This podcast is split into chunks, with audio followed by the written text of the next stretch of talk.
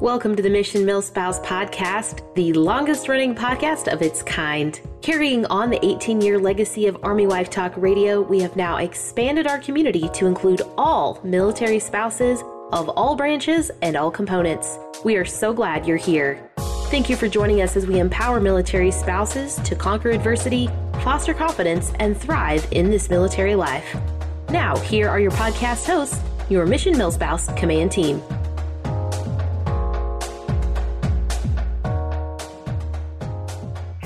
Hello, listeners. Welcome to Mission Milspouse Podcast.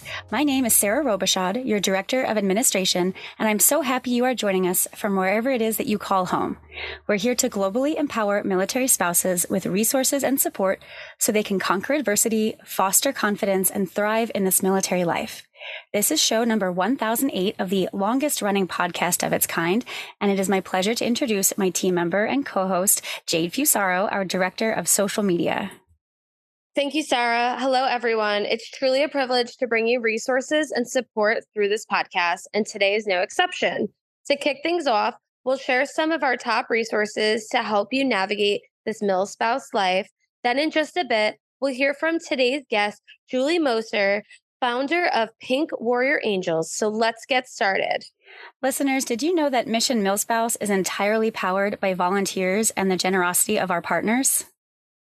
That's right, Sarah. As a 501c3 organization, both individuals and businesses can support us in our mission, and we would love it if you choose us. Join us and check us out on our website, missionmilspouse.org, to donate or email partner at missionmilspouse.org for more in depth details on our extensive partnership deliverables. Just a reminder all donations are tax deductible and go completely towards supporting our military spouse community. Thank you. Before we dive into today's resources, I definitely would love to chat about the latest happenings in your household, Sarah. How are things with you? Oh, hey Jade, things are good. I don't think we've hosted together, so I'm kind of excited to to chat with you a little bit. Um, things in my house are good. I uh, don't have much to report on. We're just kind of rolling through the fall. I feel like at top speed. Um, it feels like my kids just started school yesterday, but it's actually been, you know, six or seven weeks at this point, and we're just kind of just blowing through the calendar.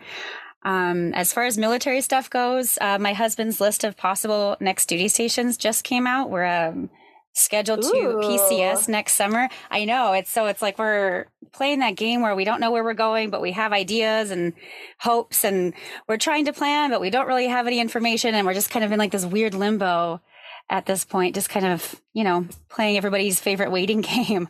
Uh, oh how are things with you, Jade? Everything's good. Um, we're actually about to PCS in the next like Ooh. three months. So we're um, winding down here and you know the whole um declutter phase and mm-hmm. you know mm-hmm. big purge is starting to happen which yes. is like funny because my in-laws were in town last week and they're like wait why do you have like five bags of stuff i'm like oh we, we got to donate that i got to get rid of that like i got to lessen the load for when we move yeah so I, they were laughing I do the same they're thing. like so early i know isn't it fun to do that though like to go through stuff and just kind of like get rid of things? It is. If you want to tell your in laws, you know, if they're saying that you're doing it too early, I have started doing that and I am like 10 months before our PCS. So, yeah, oh my God, you don't realize like how many things like you bring home or like you're given. And then you're like, why do I have this like random stack of papers? Yes. So it's like, yes. I don't want to bring that to my new, you know, like home and like ruin the feng shui of things. So it's been um it's been fun to eh, I get fun but like a little stressful to, you know, know that right around the holidays we're going to be picking up and leaving and you know sure. so mm-hmm. do you guys yep. have any good duty stations hopefully on your list that you guys can um, go to were you excited or were you like oh no there so the list has 200 possible jobs listed that we are currently sorting through.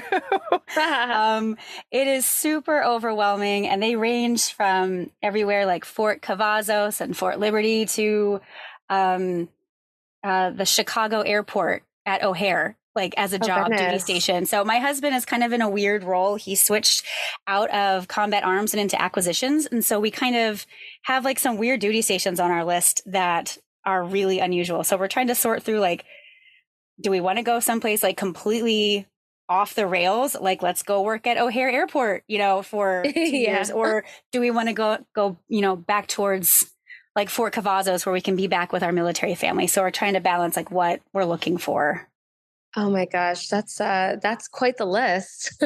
it's uh, it's really overwhelming. And so you are you're currently in Florida. Where are you PCSing to? So we're down in Miami um, at Southcom, and we're heading to uh, Hill Air Force Base in Salt Lake City. Oh, amazing! That's uh, that'll but, be quite the change of scenery for you. Yeah, but for us, like my husband got nominated by someone to go to the job that he's going to. So we didn't have like I feel like we haven't had like that big extensive list to go through. Thank mm-hmm. God because I honestly don't know how we would ever make a decision. So I'm like, wow, 200 things. Like you guys, the world is your oyster. oh my gosh. It's, it is, it's extremely overwhelming. We kind of take it, um, and we sort it out by like the places we definitely don't want to go and sure. and then we kind of go through like well the places that we would like to go and then we start ranking it by like what the job actually is so it's it's a whole process we've been having lots of mostly cordial conversations about it but it's so stressful that sometimes it it gets a little spicy.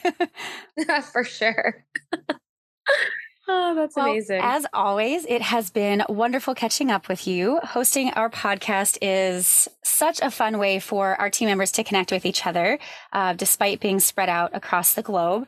Before we move on, I want to briefly mention that currently our team is beginning the search for a new executive director. Our current director, Dr. Sharita Knobloch, has decided to embrace change in her current season of military life and will be stepping down in the coming months.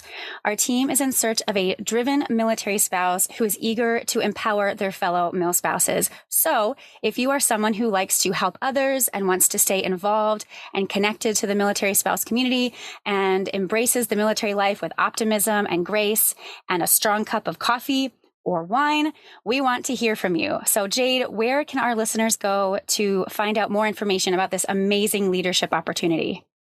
Okay, so they have two great options. The first is to head over to our website, missionmilspouse.org, and visit our volunteer info page. It's a brand new part of our website. Kudos to Sarah. Um, so definitely go there and find that out. We've also got a few other open positions to check out as well. So if you'd like to be a part of our team, um, additionally, if you're interested in the executive director role, you can reach out to our team at hello at missionmilspouse.org. Again, hello is H E L L O at missionmilspouse.org to learn more. Now, let's switch gears just a bit and hear from some of our other members of our command team. Next is our Empowerment Patrol report, followed by our weekly Moxie Minute and top stories from our News 6 correspondent. We here at Mission Milspouse never doubt the strength of our military spouse tribe. Here is our Director of Empowerment with this week's Empowerment Patrol Report. Hello, Mission Milspouse listeners. This is Amie Fisher bringing you this week's Empowerment Patrol Report. Today we are showcasing our Everyday Empowerment recipient, Paulette Fryer, nominated by Amanda Bickneys, who shares with us that Paulette deserves recognition as an Everyday Empowerment recipient due to her empowering personality and mindset. I haven't met Paulette IRL in real life, but I just know she's a ray of sunshine. She is vibrant, encouraging, and supportive of military spouses. Whenever asked to contribute or volunteer, Paulette does so without hesitation. She has earned several titles, including AFI's Military Spouse of the Year in 2020.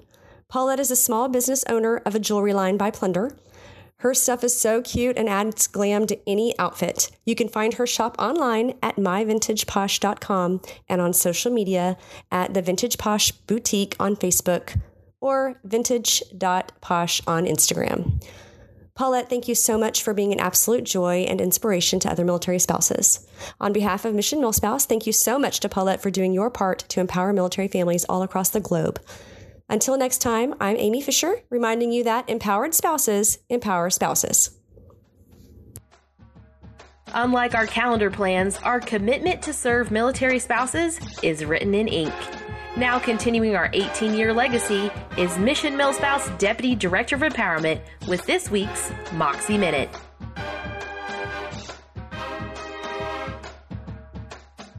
Greetings, remarkable military spouses.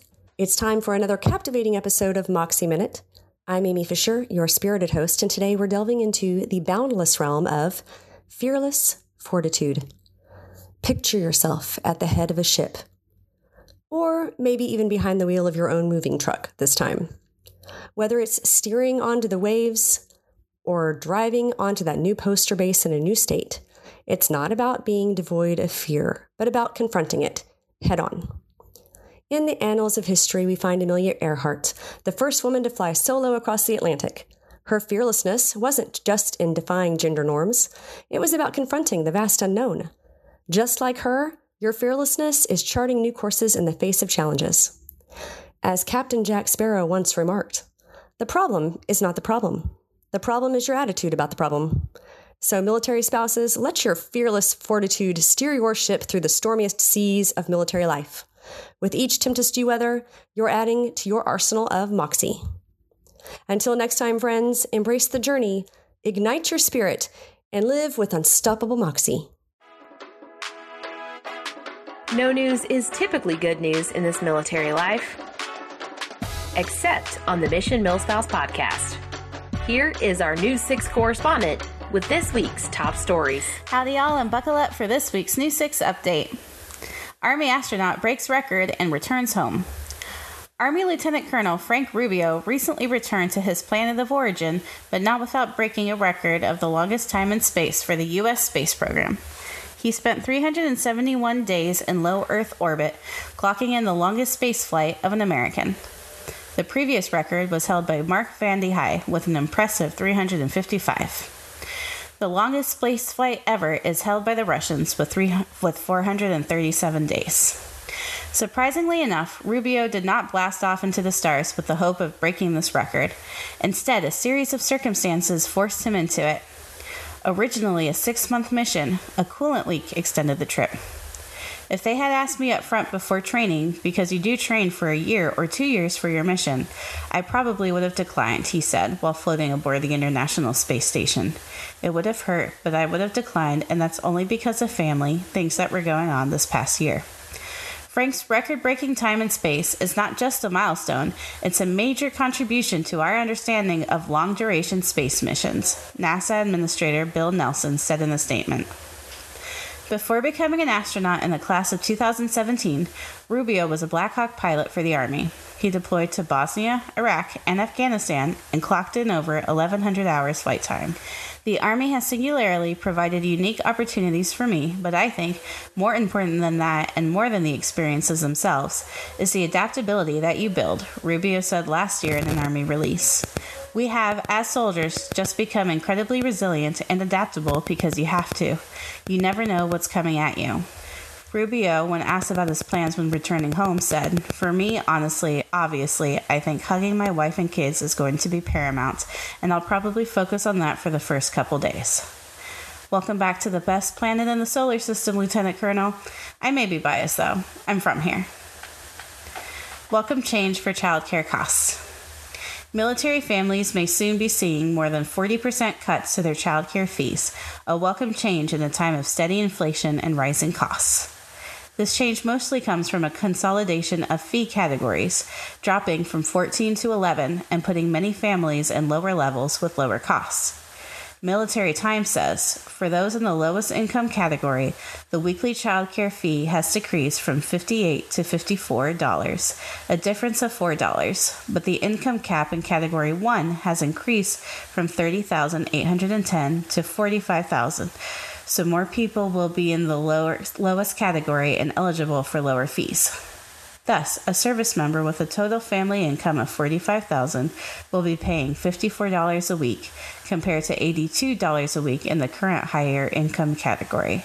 That's a savings of $28 a week and a 34% drop.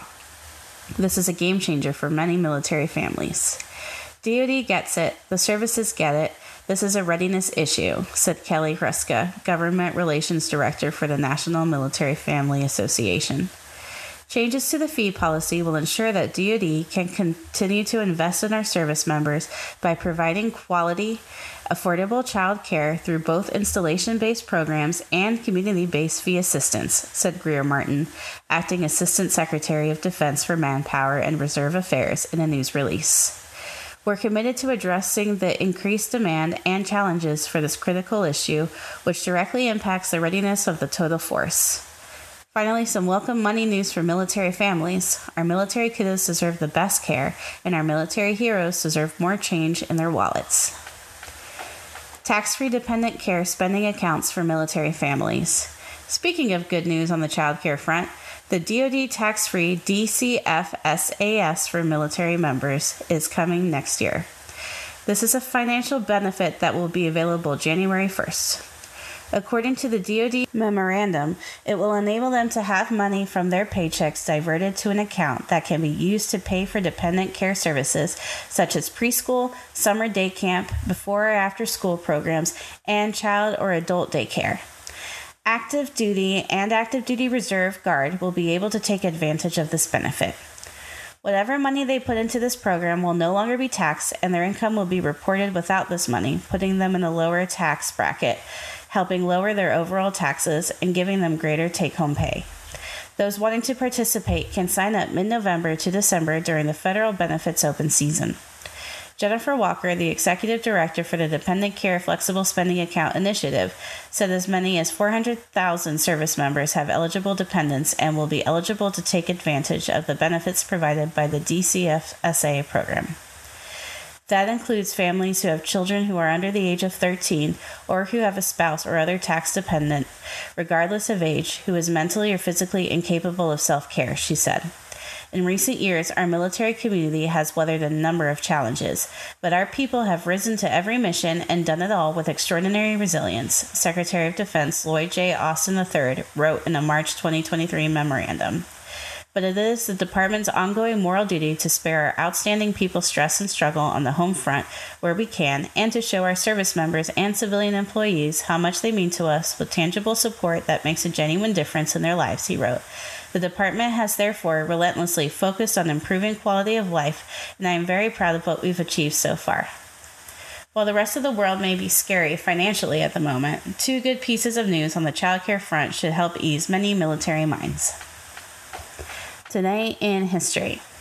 On October 2nd, 1959, the ever unsettling and ever popular TV series The Twilight Zone premiered on CBS. It lasted for five seasons and was entirely in black and white. Each episode stood on its own and was a completely unique story. It's often considered the godfather of American science fiction television. It led to a feature film, spin offs, books, and even a ride at Disney theme parks. Rod Serling, already quite popular on TV and radio at the time, created the series and narrated it as well.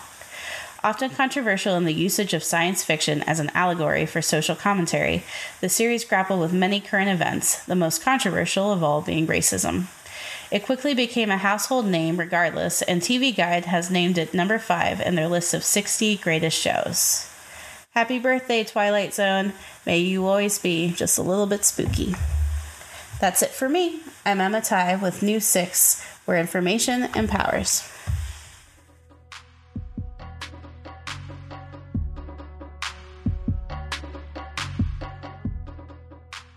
It's true, listeners. No news is good news in military life, except for when it's coming from our Mission Milspouse News 6 correspondent. Thanks to Emma for always keeping us in the need to know news loop. Also, thanks to our empowerment branch members for encouraging our mill spouse hearts on this challenging yet adventure filled journey. Let's take a quick break and then stay tuned for today's main event as we sit down to chat with our guest, Julie Moser. Mission Milspouse, formerly known as Army Wife Network, is continuing our exceptional and long standing legacy. Now serving all spouses of all branches, we are the longest running military spouse podcast currently broadcasting our 18th season. In fact, we will break 1,000 episodes in 2023. Don't miss an installment. Subscribe on our website, missionmilspouse.org, or catch our twice weekly podcast on the podcast app of your choice. including Apple Podcast, Google Play, or Spotify. Remember, we've been there, you aren't alone, we've got your six. Welcome, Mission MilSpouse podcast listeners. I'm Annie Pearce, your Director of Marketing and Events here at Mission MilSpouse. And I'm so excited to be bringing you today's episode that will empower and educate you. Today's guest is Julie Moser, founder of Pink Warrior Angels, a nonprofit organization that empowers cancer warriors through a community of support, compassion, and awareness. Julie is a mom of three, a military spouse, and two breast cancer survivor. Her career started in civil service while joining her husband from duty station to duty station. Julie's husband, Bob, was transferred to Fort Hood, Texas in 2008, and they have made Central Texas their home. After her diagnosis of stage 2 breast cancer at the young age of 39, she found that the cancer journey, even with health insurance, rocked them to the core. The cost, literally and figuratively, still affects her and her family. Julie, welcome to Mission MilSpouse podcast. Thank you so much for having me. I'm so excited to be here. We're so excited to have you. Actually, let's just jump right into it. How does breast cancer treatment impact a patient's financial well being, both during and after treatment? You know, this is something that I experienced personally firsthand that I would have never guessed would have impacted us the way that it did um, you know, being an active duty family, working for civil service, two kids, living at home, one out the house. We lived within our means. We're really good on right. budget and doing those things. We have amazing health insurance. But then we found that while I was in treatment, I was really sick. And some people can work while they're sick, some people cannot. mm-hmm. Of course, I had a lot of rare complications and just could not go to work. Now, when once you know, now once my leave ran out, um, I go into a leave without pay status, and going from a two household income to one, um, yeah. We didn't know how we were going to feed the kids. And the misconception of being a military family, we have help and support and we have amazing health insurance yes mm-hmm. but it doesn't pay the bills and you know when you live with a two income household and it goes to one or if you're a one income family and now it's gone how do you get through that there's a huge impact that happens that most people don't realize whether you have insurance or not um, you know and and that is one of the hardest things to experience when you don't know how you're going to feed your kid i just can't i can't imagine i know those aren't the right words yeah but. right and, and it is it's unimaginable because the stigma of well you have health insurance or you have mm-hmm. we had just moved into a brand new home and we had just taken a nice big vacation because my husband yep. was deploying and we traditionally always took a vacation, updated our family photos just in case. And yeah. it's something that we always did. So people saw that on social media. Like every so often, we took big Disney trips, and those are not uh-huh. cheap. But right. what people don't understand is I'm very frugal and I will save for two years to have a five star Disney trip because I'm bougie like that I own that. I am a bougie traveler and I want to be able to buy the $5 ice cream that has Mickey Mouse shaped ears because yeah. I can. And so I plan for all of that. And um, when you're used to being able to not worry and everything's on auto pay, all of a sudden, now you have nothing to even keep continuity for your kids anymore. Yeah. It's unimaginable. Wow. Right. And my kids were little then. Um, it's been 10 years. So okay. my oldest was 13. The little one, um, she was five. And wow. our older son, he was just finishing up college. So it it was it was a big hit to our family of not only just paying your lights and mm-hmm. water and mortgage, um, never mind internet or any of that. It it was it was like, well, how are we going to pay this? It, that was ten years ago. So even though things have changed in the last ten years, you know, mm-hmm. COVID and everything that happened, it is now more accessible to get help at a food bank um, for okay. military families and okay. to get more assistance of deferments of payments because you know unfortunately that's what covid taught us was how to be more flexible with this or that but when we were going through everything everything was by a guideline of um, your the national um, low poverty rate which we did not hit because of the active duty status um, oh. being five and they counted your housing and everything but literally we we could not live off of his income alone but they um, didn't take into account the payments no. for for treatment wow no no and so huh. that's the part that was very disconcerting to me because it's like okay well we we pay our bills we've been paying our bills we're good people of paying our bills on time mm-hmm. and everybody has hiccups along the way but we had a right. great history of payment record for our credit cards we had perfect credit we were like right. in the 800s perfect credit like so proud of that Ooh. and you know all the things that we ultimately had to live off our perfect credit and yeah.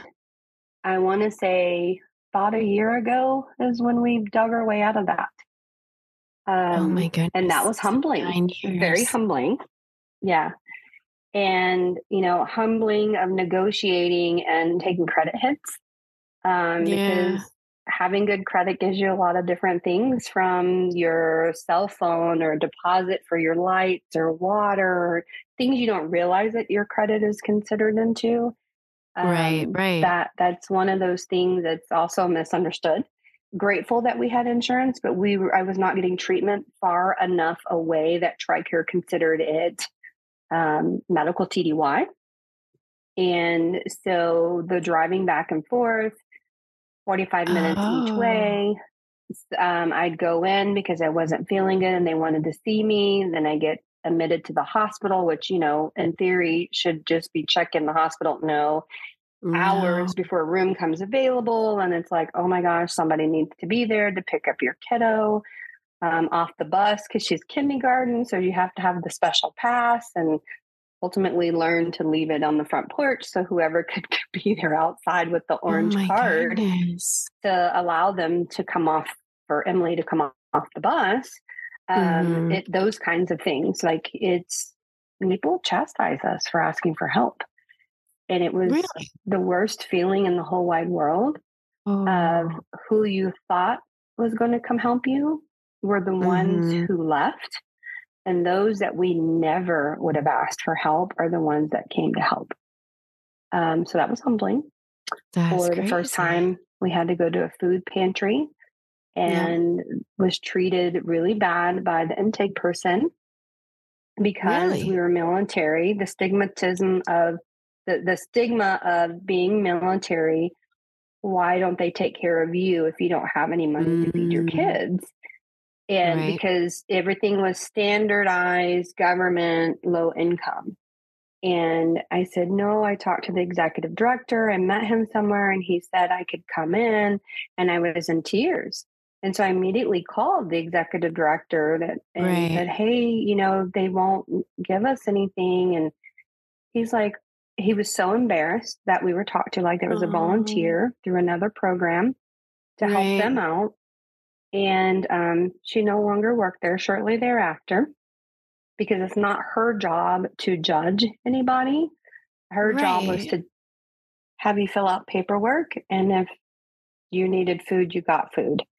And um, so they really rallied around us. And then they started delivering food to our house once a month to us. Oh, that's nice. Which was really nice. Yeah. Because, you know, there was no Uber Eats and all the mm-hmm. things that mm-hmm. we have now to go get DoorDash. somebody to go bring us something and DoorDash and, you know, mm-hmm. um, all the personal shoppers. We didn't have any of that. That wasn't a thing 10 years ago. And so it was really nice. So it was the executive director that would stop by my house to check on us. And they always got fresh flowers from their our HEB or local grocery stores. And um, they would give us flowers every time with it too. So it was really nice that that's they kind of took us under the wing and and that's how I learned even more about their programs um, mm-hmm.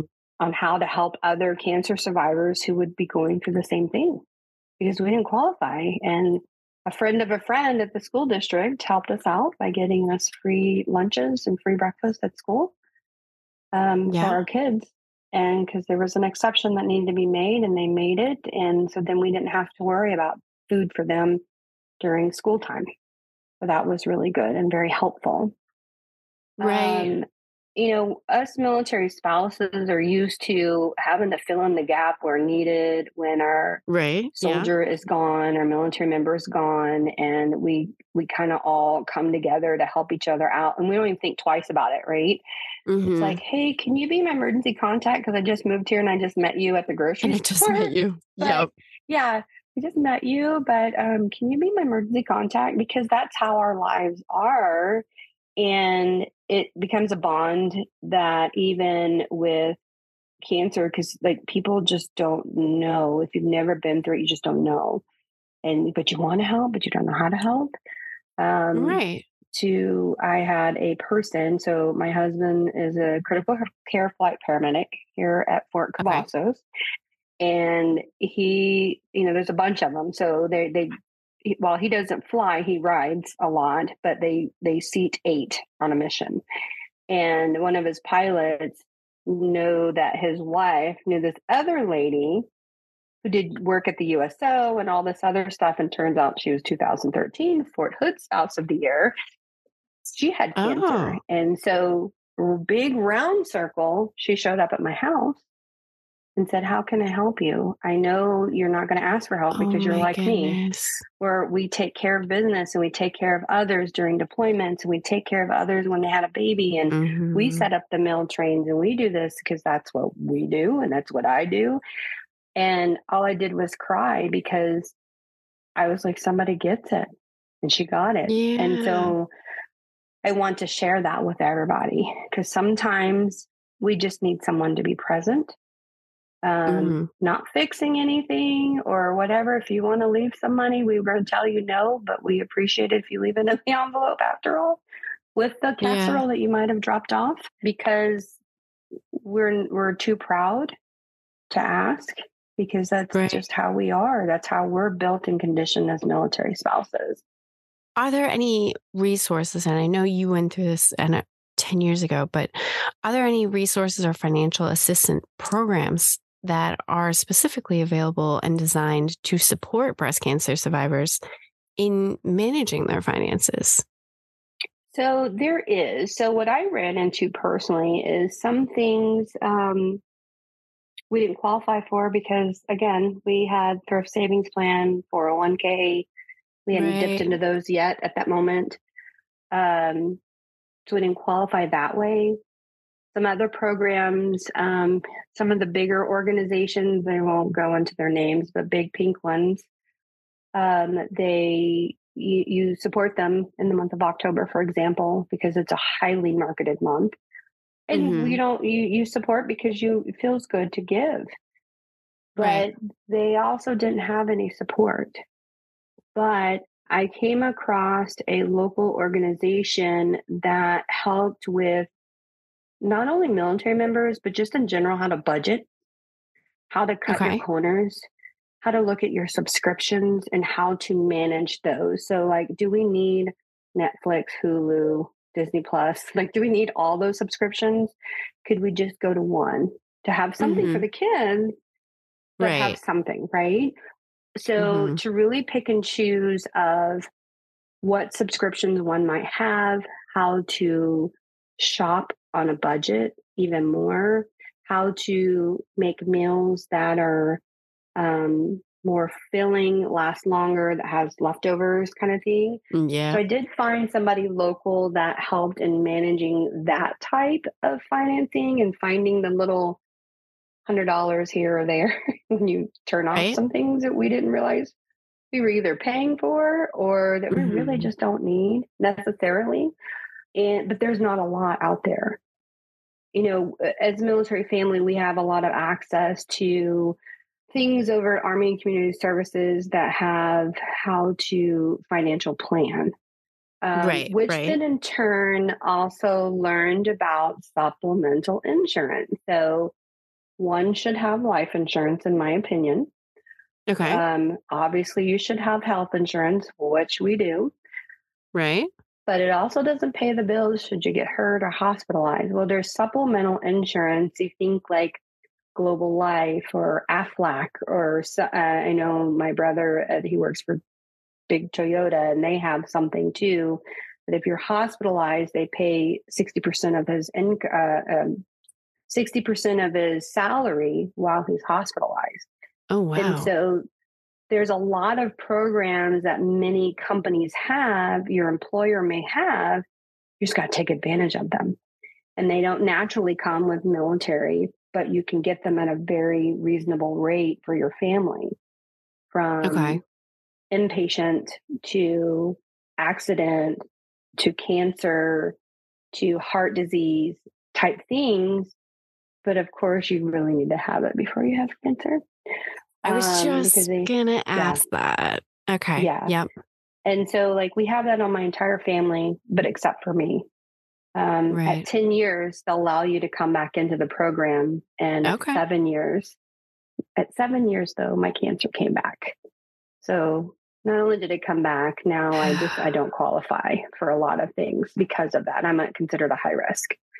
So Oh, having goodness. supplemental insurance, researching life insurance um, for just in case moments. And while I just had another gentleman I spoke to recently, he was giving a, a survivor speech and he works for the school district, for example. And, you know, they don't get paid a lot as teachers Right. and there he his cancer was spreading and so they were trying to find ways to cut corners to figure things out Mhm. and they stopped the one supplemental insurance. And then his cancer spread and now they won't let him back on it because of that. And it's something he's kicking himself and he was literally did the math and it turned out to be like five dollars a month. But they saw it as the bigger picture with the big chunk they took out yearly so they looked at it that way versus how much it is monthly and I was Mhm. like, oh my gosh, like I would have probably done the same thing because we're trying to find money to feed our kids, Mhm. trying to keep that continuity. You can't rebuild what you used to have because you're not the same person. One, your your life is different, Okay. right? Right. And then you may or may not go back to work full time. And in my case, I never went back to work.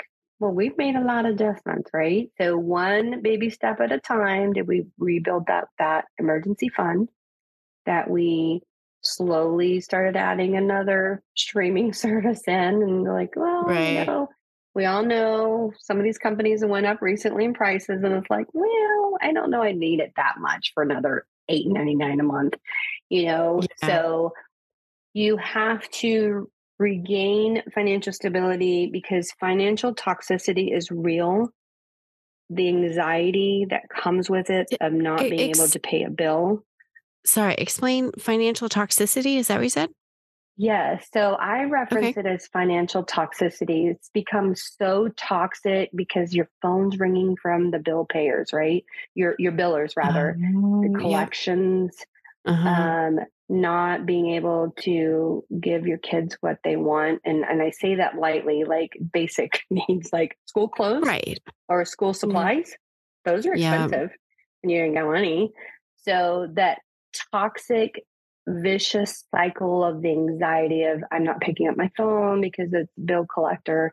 I don't know how we're going to eat this week, we're going to make the dollar stretch even further. And oh, that you know, my my daughter's a senior. So this is an example. My daughter's a senior, and she, of course, during senior year, they're like, get your senior sweatshirt, get your swing senior Yeah, hoodie, get get, your senior shorts. And you want to give that to your kid because it's their memory, a core memory for them. But you have to say no. I started asking my mom for money for stuff like that for the kids. Um, Yeah. But because you have to build that up. Senior year is expensive for these kids, and you have to, but you don't want to take from the emergency fund that you just put 200 in because you have to build that nest egg. Right, um, right. So it's hard, and you have to have discipline and you have to say no. Um, but you also have to say yes from time to time and go treat mm-hmm. yourself and your family because you all deserve it. Yeah. So what are what are some practical tips and strategies for breast cancer survivors to effectively manage medical bills and and even insurance claims? Well, you know, I always say look at your bills, get rid of the things you don't need. It kind of goes hand in hand with earlier, you know, um, having accountability. Your spouse has to be on board too. You can't just have a spouse. That was be, my, yep. My spouse, well, especially when he's deployed, we have a separate bank account for him so to keep things easy, right? But mm-hmm. it's a swipe of the card that's really easy. But when you yeah. have cash in hand, you watch it disappear. It's different. So, you know, those are some things that I would recommend is pulling that cash out, stuffing envelopes. You know, they call it the envelope method that we've all heard about. I've seen and that. literally yeah. put money aside for nights out to eat, um, for Christmas that's coming, or the senior stuff that's coming down the road, and put money in envelopes to save because you can physically see it. Because you know, they say out of sight, out of mind. But mm-hmm. if you mm-hmm. physically can see it, it's better accountability. And medical bills, let's talk about that for a second because we yeah. have TRICARE, we have bills that are paid for um, zero dollars. I actually see all civilian doctors now because they don't want me on the installation for many different reasons. Okay. But I just got a bill the other day from the hospital and I was like, yeah, somebody coded something wrong. You have to learn to educate yourself you have to learn to say, okay, well, I really huh. don't owe that money and don't allow the customer service on the other line saying, well, your insurance denied it. You have to research it and go find out. And, you know, you can call the Humana call line and they're like, oh, yeah. So we saw this was approved, but then we were still needing XYZ from your PCM, who is not my oncologist that asked for all this but nobody said anything to anybody. Oh but then the procedure happened, the treatment happened, what have you. And then uh-huh. the big hospital went and billed and yep. saw that it was still pending something. So then they charge you for it. Well, then those collection agencies call you after a while when you don't pay your bill that you didn't know you had. Yeah. And having to really understand and said, oh, okay, that's all I need. You, you nowadays you can message your PCM the PCM puts whatever in there and get whatever nodes they need. Okay, hospital re- resend it and then it's paid. You know, so it's you have to educate yourself on your insurance and make sure you're very well knowledge of your EOB, which is explanation of benefits. And it's yep. way more than I ever wanted to know about insurance, ever it's got to be so hard because there's so many different moving pieces and so it's yeah. easy for the one to be like well it's not on us it's on yeah. this organization and you're like can, can someone just yes and, and so like you know what human? i do 100% exactly and you have to advocate for yourself say well explain yeah. that to me again of what's not working on your part and then you call right. the next person down the list. Okay. What is it not working on your part of this whole bill situation? So that's the hospital, the insurance company, your PCM, your oncologist, your breast surgeon, you know, that everything has to be cohesive and together. And while that's not what I went to school for, I learned a lot about it because I can only imagine can the amount imagine. of people who do not know or do not call or just mm-hmm. assume it's correct because it has to be correct um, right. and just pay it. Right. Always research, always advocate for yourself, 100%. I, I mean, again, it's, I feel like I keep thinking this throughout this podcast. I wish you didn't have to, but it's so true. You, you do have to advocate for yourself and, and learn. Yeah. Yeah. Oh and sometimes your mindset's not there to advocate and learn because mm-hmm. you're just trying to get through the day or the next treatment and right. but you can't just wish it away you have to go back and revisit it again. And it can be revisited later, you know, um, mm-hmm. go back and revisit it. The same thing that sometimes you do have to take that $20 from the one envelope to put in the other. And that's okay. You know, it's not a fail. It is you're you're still winning, but you right. have to remember that every day is different and you have to keep putting that best foot forward so you can rebuild your financial self, make sure your bills are paid, make sure the kids are taken care of, you know, and the cycle mm-hmm. goes on mm-hmm. and on for sure. Mm-hmm. Oh my goodness. Julie, I I want to thank you for all the things that you're doing to help support cancer warriors through their fight with this horrible disease, but also the the financial stress that comes along with it. Listeners, if you would like to learn more about Julie Moser and her work with Pink Warrior Angels, you can connect with them through social media via Facebook, YouTube, Instagram, and LinkedIn at Pink Warrior Angels and on their website, pinkwarriorangels.org. Stay tuned for the rest of our interview with Julie and learn more about Pink Warrior Angels and their mission to help support those who are currently in treatment. Our mission is to globally empower military spouses with resources and support to conquer adversity, foster confidence, and thrive in this military life. Whether you are an individual, a Fortune 500 company, or somewhere in between, join us on our mission. Make your tax deductible contribution at missionmilspouse.org, or if you're a business interested in sharing your product or services with our more than 100,000 followers, email partner at missionmilspouse.org military spouses around the world, thank you for your support.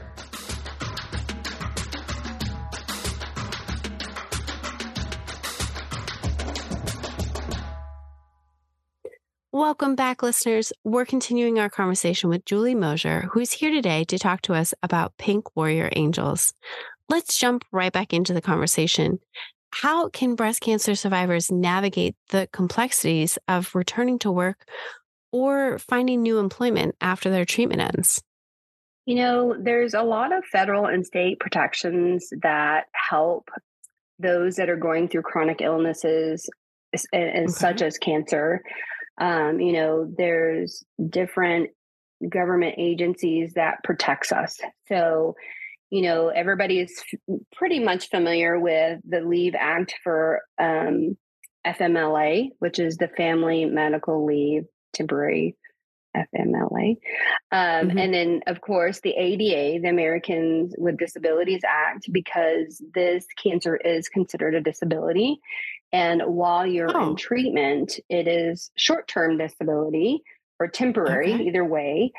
But the those unfortunately, you know, breast cancer specifically, one in eight women in their lifetime will be diagnosed with breast cancer. And mm-hmm. out of those eight, uh, one in eight, one in uh-huh. 3 uh-huh. that do test positive will become metastatic in their lifetime. And so that is very scary statistics because if you put a room full of women, one mm-hmm. every eighth one will have breast cancer in their lifetime. And out of those eight that are put together, one in three of those will have metastatic breast cancer, which means your breast cancer has traveled to a different part of your body, but it's still breast cancer. For example, if it goes to your lungs and they biopsy it, it's the exact same cells as your breast cancer and not lung cancer. Oh, and oh, being metastatic is considered terminal. Um, and usually it's a five year lifespan. But I'm, I'm here to tell you, I know many that are 10 plus. So it is not a death sentence, but by the government standards, being terminal gives you disability and you can file for Social Security, Social Security disability, or if you want to work, that you have um, laws that protect you for accommodation and or if you have to switch medications you know these laws protect you to have accommodations maybe you need to come in a little later because you have to take these sleep aids because of the steroids you take before treatment you know oh. um, so it's like a vicious cycle but the ADA and disability and those kinds of things help you get what you need that is no different than, say, a blind employee that is coming to work. You still get the same special accommodations that protect you. And that is something I would highly encourage for anybody to research with their company before they go back to work, talk to their HR companies. It is, you know, you, the, the same thing goes. Like if you want to go back to work, let's say you decided to quit your job and you now ready to go mm-hmm. back to work, nobody can ask you if you had cancer. Nobody can ask you to leave because you take too many appointments. There's laws that protect you that you have to have the ample time to take off to go get accurate, you know, uh, good treatment for you for your life and your healing. Um, oh and I think that's wonderful because I didn't know that because I had great yeah. employers, you know, um, specifically who I worked for at Fort Hood at the time. And, but learning all of that because I've heard of people getting fired and they won lawsuits because you can't fire them it's sad that there needs to be legal rights for that. But yes, I'm glad that there yes. are those legal rights. Yes. And same thing if you are active duty and you have cancer. You know, there are things in place really? that help the active duty member. And I've had to research that a couple of times for some other active duty friends that have gone through different cancers and that, you know, you don't have to show up for PT every day. And if your commander's saying that you need to, that is just one, he doesn't have a heart. And two, like there's things that protect them as well, too. And I know somebody in the Air Force that got a lot of those things changed.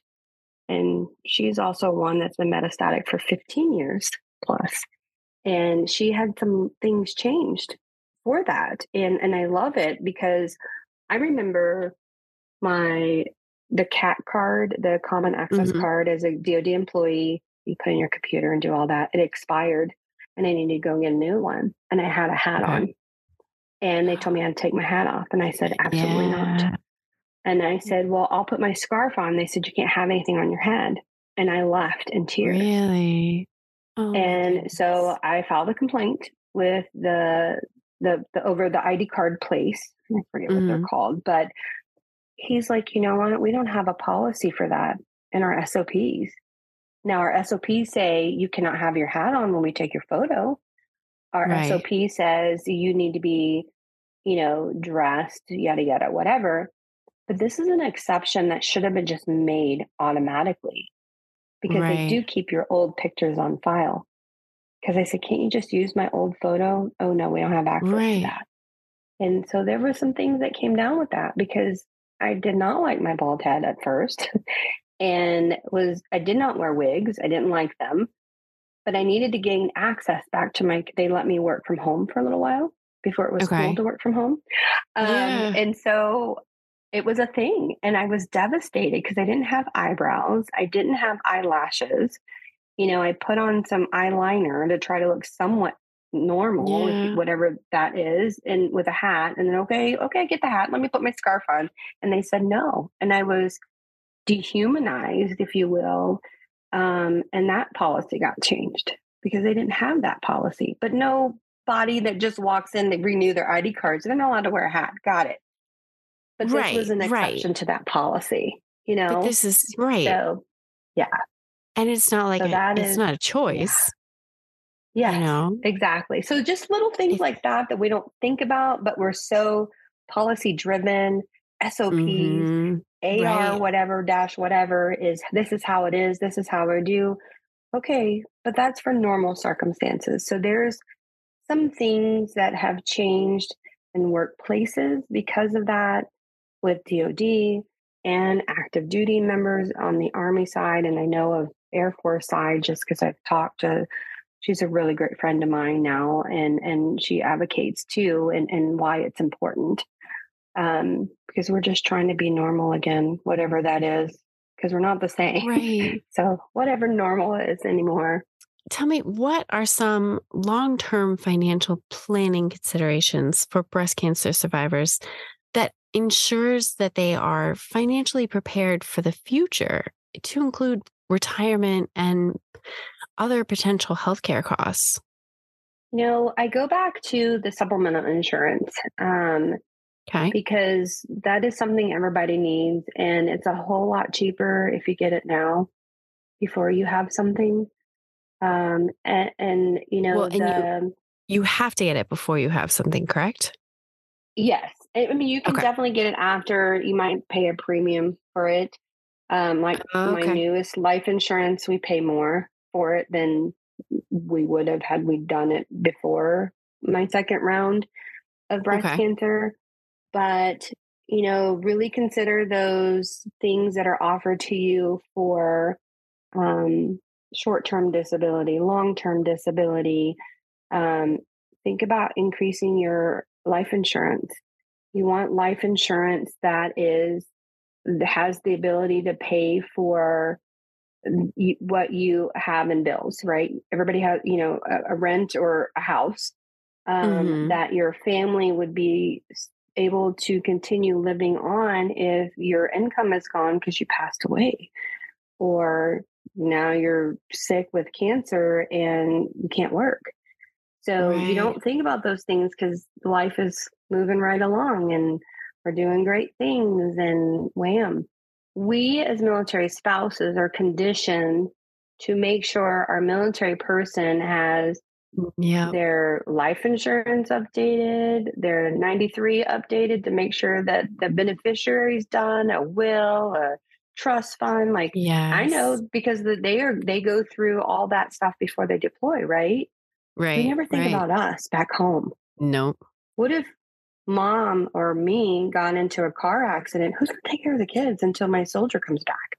You know, Right. it's it's those things that we sometimes forget about because we're so worried that we're sending our person into war or danger zone, if you will, that I mean, especially my husband in the helicopter is they, they come down, you know, and when they come down, there's usually eight to 10 of them on there. It affects a lot of people. And, you know, that's what we mentally prepare for as we mentally detach Mhm. from them as they get ready to deploy the things that we do as a military spouse. But we forget about what happens if something happens to us because Right. it happened to me. And I sat and waited for my husband to come back from Afghanistan. And I went straight to JAG and said, I need to do a will. Not that I was dying, but I had no will, Right. But just I had- case. nothing, nothing Mhm. in order for myself. And I did it. I had my advanced directives, medical directives. So, Yeah. you know, for for long term, don't take out your 401 if you don't have to or your thrift savings plan unless you really know what you're doing. Because I didn't. Okay. I just knew I needed the money that was in there to pay bills. right. And um we we owed taxes for the first time for four whole years. I didn't. Oh I wish I would have went to a financial advisor before I did it.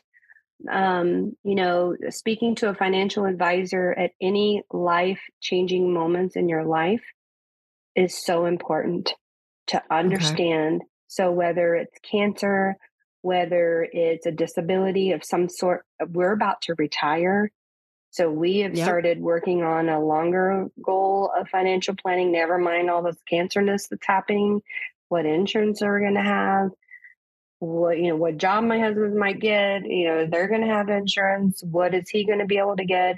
So having a conversation with the financial planner and finding a great one that's very military geared oriented because they get our lingo is the number one thing that I recommend. Um, and those that might be listening that are not military affiliated or already out, um, you know, go still talk to them. Go go right. internet search and get you a financial planner and go talk to them because that part's free. But at least you'll walk out with better knowledge of how to to plan or adjust things as things happen. Right. Right. I mean, and just someone that knows, you know, Yeah, so much is going on in our minds as military spouses anyway, and never mind if they're deployed, not deployed, kids, no kids. Mhm. There's so much going on that while I'm not a subject matter expert, as I said earlier, in my, our TRICARE Humana, I've learned a lot. I've also learned a lot about breast cancer. And I'm not an oncologist, but I've learned a lot because I want to learn so I can help the next person because I didn't have that. Right, right.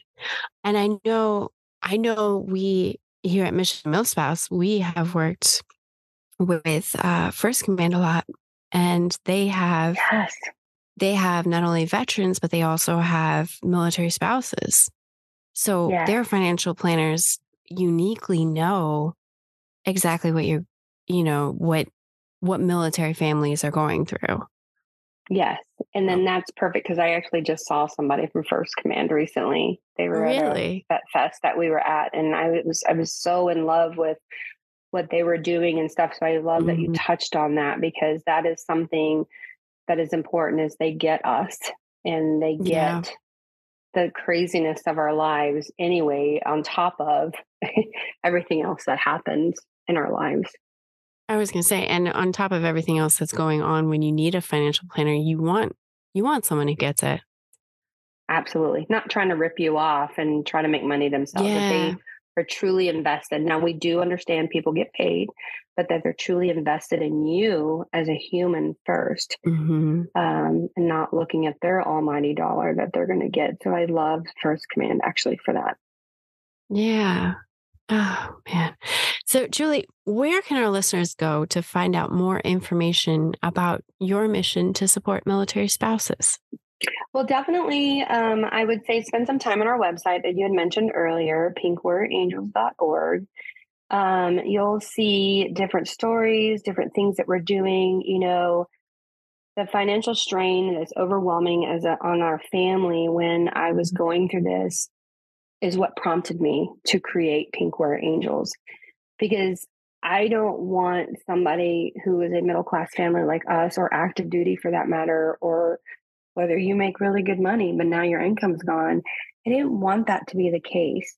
Like, what about the rest of us? So I created this organization to help bridge that, that gap between, you know, military families or veterans for just trying to keep up with everyday living expenses.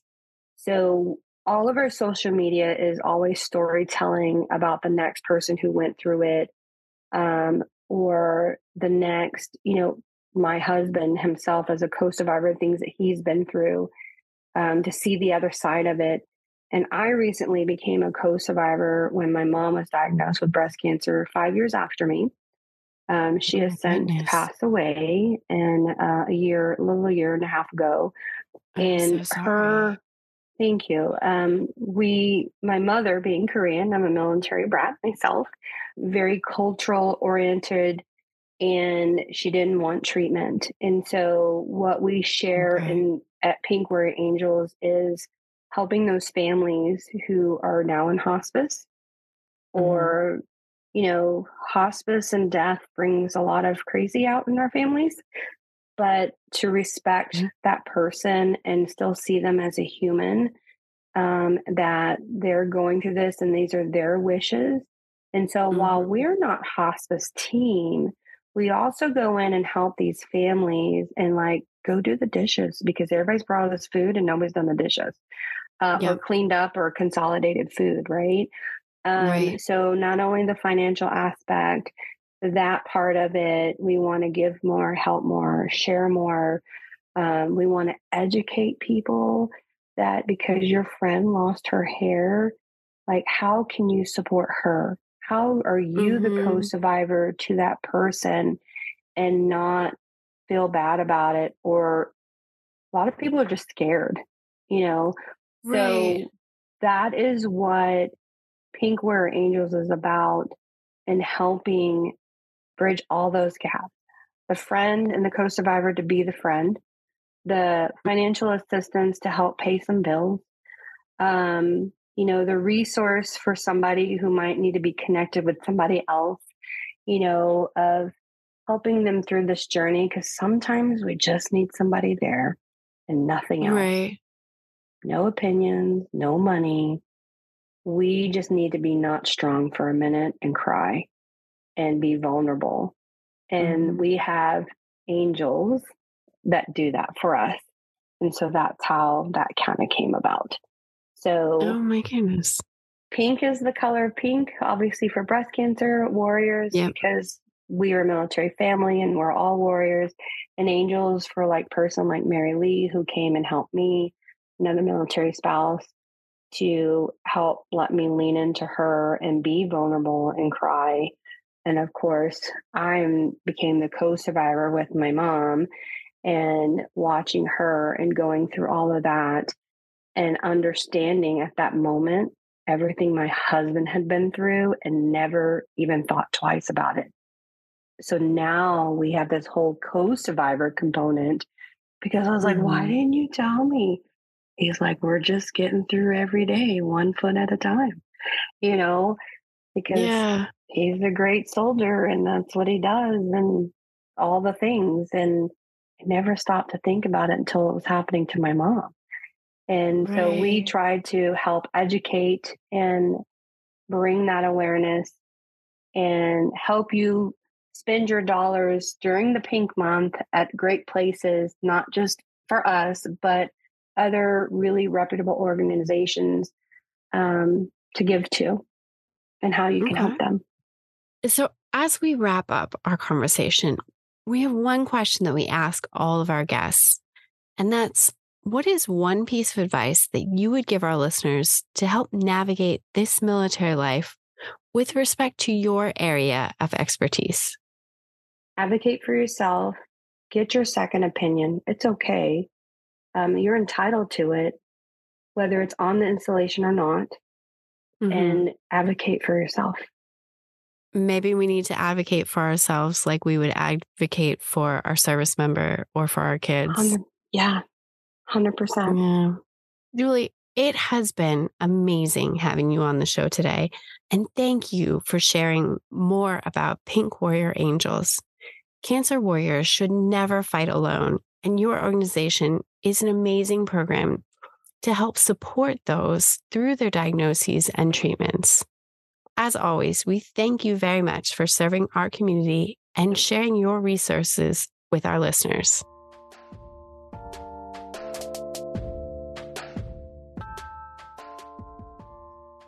Thank you to Julie Moser for sharing all about Pink Warrior Angels and her journey as a cancer survivor. Once again, if you'd like to connect with Julie or Pink Warrior Angels, you can find her on social media on Facebook, Instagram, and LinkedIn at Pink Warrior Angels. That's one word, or on Twitter at angels underscore warrior, or also on their website, pinkwarriorangels.com.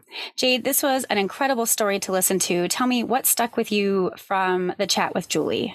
Okay, so I love that this episode is in October mm-hmm. um, for Breast Cancer Awareness Month. Um, but really, what struck with me from the conversation with Julie is just how incredible Pink Warrior Angels is of what they're doing and all the resources that they're providing. Uh, I always reflect back, um, especially in this economy, it's kind of crazy.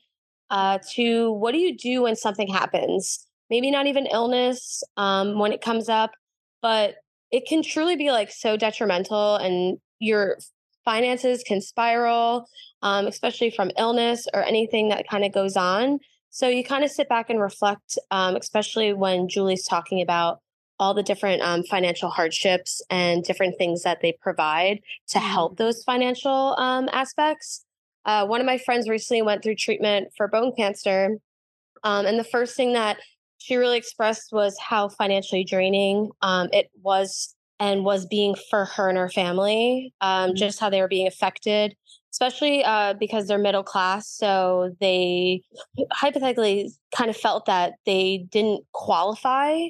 So hearing about the Pink Warrior Angels um, and how Julie's story kind of like resonated like with what my friend had said, Yasmin, um, it's nice that there are organizations that do help all classes of um, people in all financial states because it is important and we need these um, organizations. Um, my friend Yasmin had to stop working and had to navigate um, keeping her family of five afloat. Her husband at one mm-hmm. time was working three different jobs, just trying to keep their household intact. Pink Warrior Angels definitely recognizes that the cancer diagnosis comes with those unexpected costs and hardships.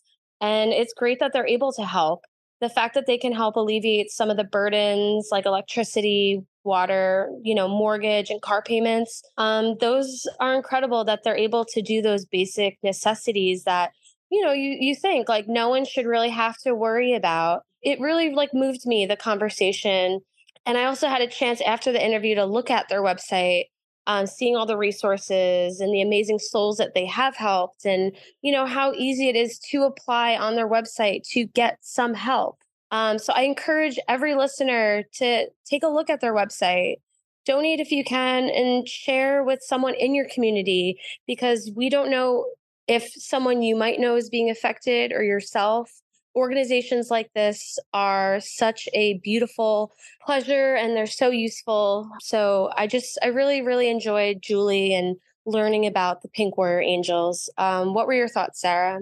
Geez, you, uh, you pretty much covered everything that's in my heart on this one. Um, it was an incredible interview. Julie and Pink Warrior Angels are just doing amazing work. Um, I know Julie's story sounds similar to your friends with um, you know th- them not qualifying for any assistance but still really needing help with all of the extra financial hardships that come with a diagnosis which is really heartbreaking. You know having cancer and going through all of that and the treatment and recovery is is hard enough and then to also have to juggle you know the uh, the extra childcare and the travel and taking on more jobs and it's just it is really devastating to think about so pink warrior angels is really doing amazing work with the resource that is unfortunately very necessary for so many. Um, you said that October is Breast Cancer Awareness Month. And so I would also like to sort of challenge our listeners to find a way to support the cause. Um, and I do know Pink Warrior Angels supports not just breast cancer,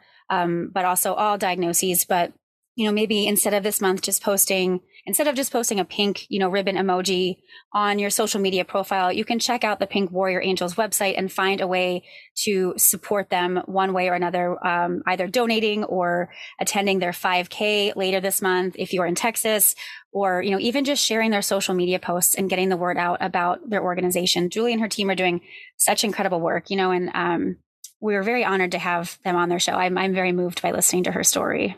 Same here. And um, just like you said, just being able to talk to someone that you know, that's spreading awareness of Pink Warrior Angels and, you know, breast cancer and all the different cancer diagnoses. Uh, sharing an event from one of your favorite organizations is like the same equivalent as to like donating $5 so just mm-hmm. pressing the share button or just talking to someone, it's like a monumental thing for any nonprofit and any organization. So, like Sarah, I definitely encourage everyone to just speak about it, share, and a little bit always goes the longest way. Well, military spouses, that about does it for another episode of our podcast. It's a wonderful experience to bring you this content week after week and to invite you into our ever expanding tribe. We love doing this so much that we produce two podcasts per week. In addition to our full length Monday podcasts like this one, you can check out our mini casts, which drop each Thursday, where our team members share their personal military spouse experiences and stories and the favorite resources that they've used on their journey. Be sure to subscribe to our podcast on our website, missionmilspouse.org, or on the podcast app of your choice, such as Apple Podcast, Google Play, or Spotify. Don't miss our next full length episode when we chat with Brendan Dubner from Life Skills for Soldiers. We look forward to sharing another powerful resource with our MilSpouse community. Finally, if you want to connect with us here at Mission MilSpouse, beyond our podcast, we invite you to subscribe to our newsletter, The Sit Rep that situation report for anyone new to our MilSpouse neighborhood. We send the sit rep twice per month, showcasing our top blog posts, upcoming podcast information, exclusive giveaways, and more. To sign up, simply visit missionmilspouse.org. Listeners, it is truly an honor to be part of your MilSpouse squad. We're here for you no matter what this military life might be throwing your way. We want to thank you for tuning in to this edition of our podcast. No matter what you're facing, we want you to remember that we've been there and you are not alone. We've got your six. This is your Mission MilSpouse Command Team signing out. Thank you for tuning in to the Mission MilSpouse podcast. If you enjoyed this episode, be sure to share it with your tribe and leave us a five star review. Subscribe to our podcast on the podcast app of your choice to catch episodes that drop every Monday and Thursdays each week. You can also follow us on Facebook, Twitter, Instagram, Pinterest, or LinkedIn at Mission MilSpouse. Snag some sweet freebies by signing up for our newsletter, The Sit Rep. And finally, if you'd like to join us on our mission to serve military spouses, consider making a tax deductible donation on our website or email partner at missionmilspouse.org. Mission MilSpouse, empowering you to navigate this military life since 2005.